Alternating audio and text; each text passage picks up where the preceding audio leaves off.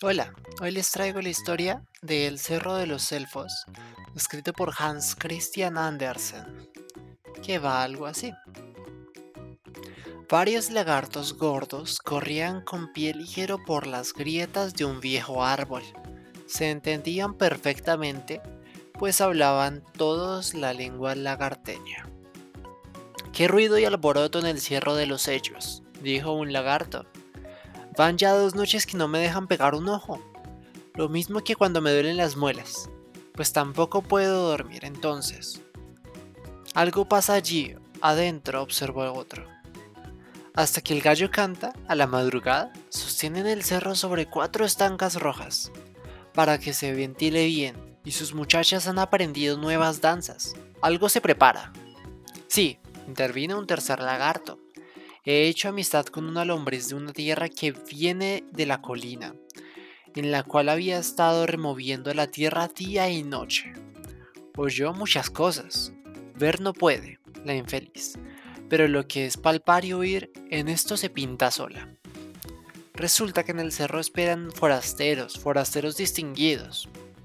Pero, ¿quiénes son estos? La lombriz se negó a decírmelo. ¿Acaso ella misma no lo sabe? Han encargado a los fuegos fatuos que organicen una procesión de antorchas, como dicen ellos, y todo el oro y la plata que hay en el cerro, y no es poco, lo punen y lo exponen a la luz de la luna. ¿Quiénes podrán ser estos forasteros? Se preguntaban los lagartos. ¿Qué diablos debe suceder? Oíd, ¿qué manera de zumbar?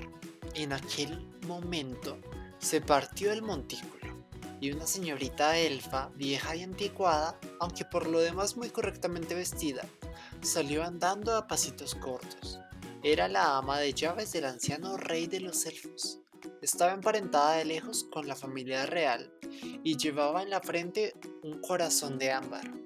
Movía las piernas con una agilidad, trip trip, vaya modo de trotar, y marchó directamente al pantano del fondo, a la vivienda del Chotacabras. Están ustedes invitados a la colina esta noche, dijo. Pero quisiera pedirles un gran favor. Si no fuera molesta para ustedes, ¿podrían transmitir la invitación a los demás? Algo deben hacer, ya que ustedes no ponen casa. Recibimos a varios forasteros ilustres, magos de distinción. Por eso, hoy comparecerá al anciano rey de los elfos. ¿A quién hay que invitar? preguntó el chotacabras. Al gran baile pueden concurrir todos, incluso las personas, con tal que hablen durmiendo o sepan hacer algo que se avenga con nuestro modo de ser. Pero en nuestra primera fiesta queremos hacer una rigurosa selección. Solo asistirán personajes de la más alta categoría. Hasta disputé con el rey, pues yo no quería que los fantasmas fuesen admitidos. Ante todo, hay que invitar al viejo del mar y a sus hijas. Tal vez no les guste venir a tierra seca, pero les prepararemos una piedra mojada para asiento o quizás algo aún mejor. Supongo que así no tendrán inconveniente en asistir, siquiera por esta vez. Queremos que vengan todos los viejos trasgos de primera categoría, con cola, el genio del agua y el duende, y a mi entender, no debemos dejar de lado al cerdo de la tumba, al caballo de los muertos y al enano de la iglesia, todos los cuales pertenecen al elemento clerical y no a nuestra clase. Pero ese es su oficio. Por lo demás, están emparentados de cerca con nosotros y nos visitan con frecuencia. Muy bien, dijo el chotacabras, emprendiendo el vuelo para cumplir el encargo. Las doncellas elfas bailaban ya en el cerro, cubiertas de velos, y lo hacían con tejidos de niebla y luz de la luna de un gran efecto para los aficionados a estas cosas. En el centro de la colina, el gran salón había sido adornado primorosamente. El suelo, lavado con luz de la luna, y las paredes, frotadas con grasa de bruja, por lo que brillaban como hojas de tulipán. En la colina había, en el asador, gran abundancia de ranas, pieles de caracol rellenas de dedos de niños, y ensaladas de semillas de seta, y húmedos hocicos de ratón con cicuta, cerveza de la destilería de la bruja del pantano, amén de fosforescente vino de salitre de las bodegas funerarias. Todo muy bien presentado. Entre los postres figuraban clavos oxidados y trozos de ventanal de iglesia. El anciano rey mandó bruñir su corona de oro con pizarrín machacado. Entiéndase pizarrín de primera. Y no se cree que le es fácil a un rey de los elfos procurarse pizarrín de primera. En el dormitorio colgaron cortinas, que fueron pegados con saliva de serpiente. Se comprende, pues, que había allí gran ruido y alboroto. Ahora hay que sahumar todo esto con orines de caballo y cerdas de puerco. Entonces yo habré cumplido con mi tarea, dijo la vieja señora. Dulce padre mío, dijo la hija menor, que era una salamera. ¿No podría saber quiénes son los ilustres forasteros? Bueno, tendré que decírtelo, respondió el rey. Dos de mis hijas deben prepararse para el matrimonio. Dos de ellas se casarán sin duda. El anciano duende de allá en Noruega, el que reside en la vieja roca de Dovré, y posee cuatro palacios acantilados de fel de pasto y una mina de oro mucho más rica de lo que creen por ahí, viene con sus dos hijos, que viajan en busca de esposa. El duende es un anciano nórdico, muy viejo y respetable, pero alegre y campechano.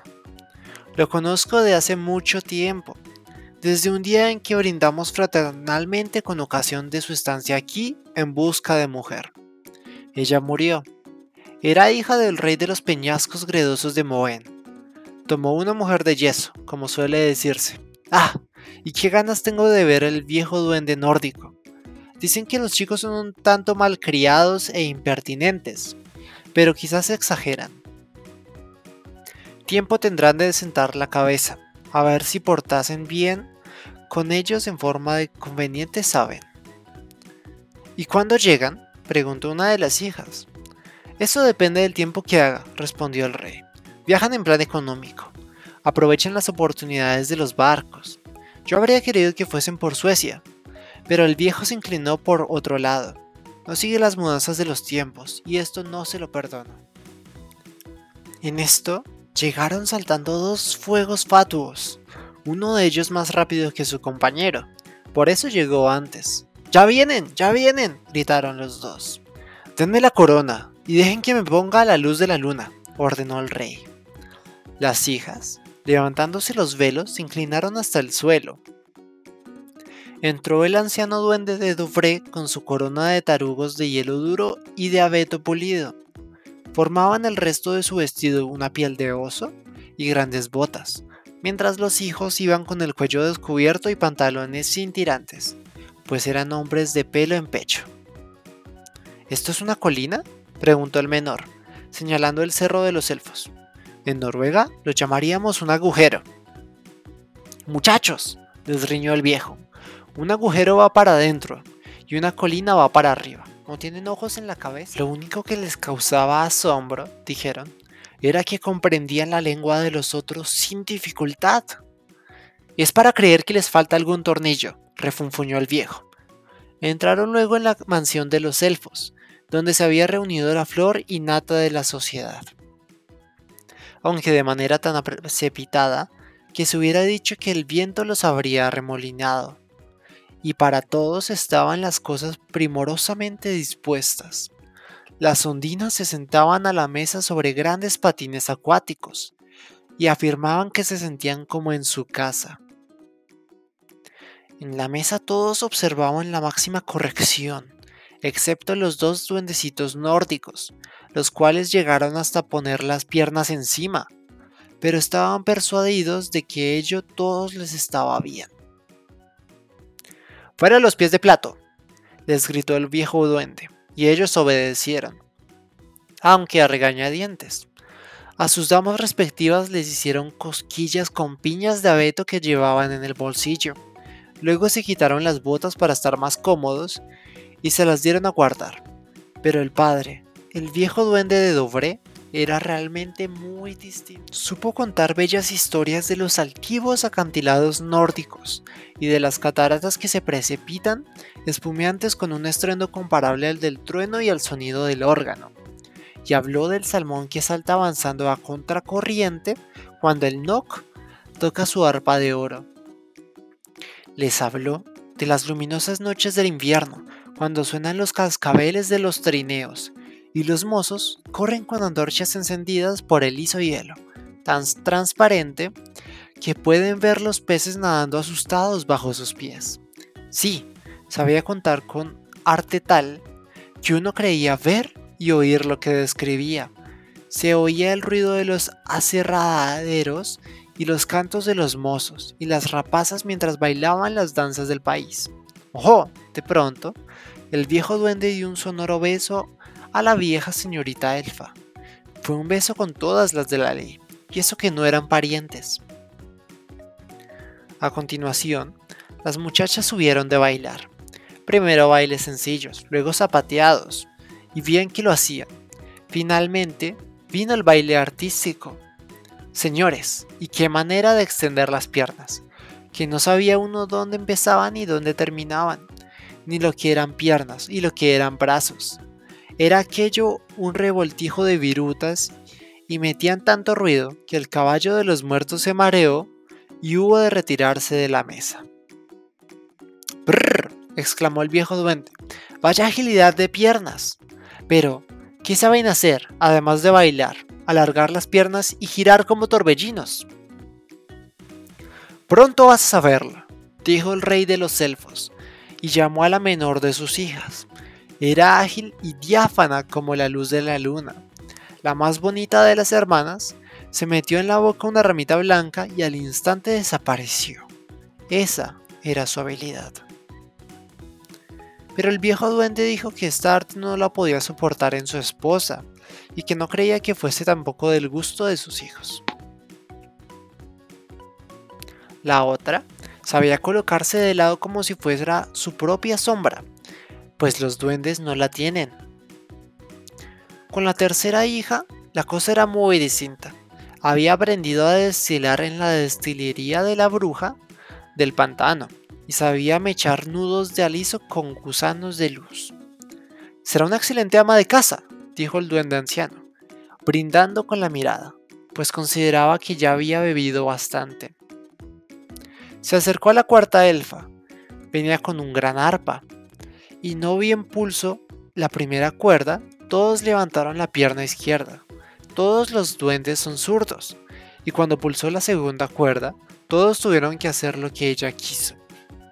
Es una mujer peligrosa, dijo el duende viejo, pero los dos hijos salieron del cerro, pues se aburrían. ¿Qué sabe hacer la hija siguiente? preguntó el viejo. He aprendido a querer a los noruegos, y nunca me casaré si no puedo irme a Noruega. Pero la más pequeña murmuró al oído del viejo. Esto es solo porque sabe una canción nórdica que dice que, cuando la tierra se hunde, los acantilados nórdicos seguirán levantados como monumentos funerarios. Por eso quiere ir allá, pues tiene mucho miedo de hundirse. Vaya, vaya, exclamó el viejo. ¿Esas tenemos? Pero, ¿y la séptima y última? La sexta viene antes que la séptima, observó el rey de los elfos, pues sabía contar, pero la sexta se negó a acudir. Yo no puedo decir a la gente sino la verdad, dijo. De mí nadie hace caso. Bastante tengo con coser mi mortaja. Se presentó entonces la séptima y última. ¿Y qué sabía? Pues sabía contar cuentos, tantos como se le pidieran. Ahí tienes mis cinco dedos, dijo el duende viejo. Cuénteme un cuento acerca de cada uno. La muchacha lo cogió por la muñeca mientras él se reía de una forma que más bien parecía cloquear. Y cuando ella llegó al dedo anular, en el que llevaba una sortija de oro, como si supiese que era cuestión de noviazgo, dijo el duende viejo. Agárralo fuerte, la mano es tuya. Te quiero a ti por mujer. La elfa observó que faltaban aún los cuentos del dedo anular y del meñique. Los dejaremos para el invierno, replicó el viejo. Nos hablarás del abeto y del abedul, de los regalos de los espíritus y de la helada crujiente. Tú te encargarás de explicar, pues allá arriba nadie sabe hacerlo como tú. Y luego nos centraremos en el salón de piedra, donde arde la silla de pino, y beberemos hidromiel en los cuernos de oro de los antiguos reyes nórdicos. El Nock me regaló un par, y cuando estemos allí vendrá a visitarnos el diablo de la montaña, el cual te cantará todas las canciones de las zagalas de la sierra. ¿Cómo nos vamos a divertir? El salmón saltará en la cascada, chocando contra las paredes de roca, pero no entrará. Oh, sí, qué bien se está en la vieja y querida Noruega, pero ¿dónde se han metido los chicos? Eso es, ¿dónde se habían metido? Pues corrían por el campo, apagando los fuegos fatuos que acudían, bonachones, a organizar la procesión de las antorchas. ¿Qué significan estas corridas? gritó el viejo duende. ¿Acaso de procurarles una madre y ustedes pueden elegir a la que les guste de las tías? Pero los jóvenes replicaron que preferían pronunciar un discurso y brindar por la fraternidad. Casarse no les venía en gana, y pronunciaron discursos, bebiendo a la salud de todos, e hicieron la prueba del clavo para demostrar que se habían zampado hasta la última gota. Quitándose todas las chaquetas, se tendieron a dormir sobre la cama, sin preocuparse de los buenos modales. Mientras tanto, el viejo donde bailaba en el salón con su joven prometida e intercambiaba con ella los zapatos, lo cual es más distinguido que intercambiar sortijas. ¡Que canta el gallo! exclamó la vieja elfa, encargada del gobierno doméstico. Hay que cerrar los postigos para que el sol no nos abrace. Y se cerró la colina. En el exterior, los lagartos subían y bajaban por los árboles agrietados y uno de ellos dijo a los demás, ¿Cuánto me ha gustado el viejo duende nórdico? Pues yo prefiero a los chicos, objetó la lombriz de tierra. Pero es que no veía la.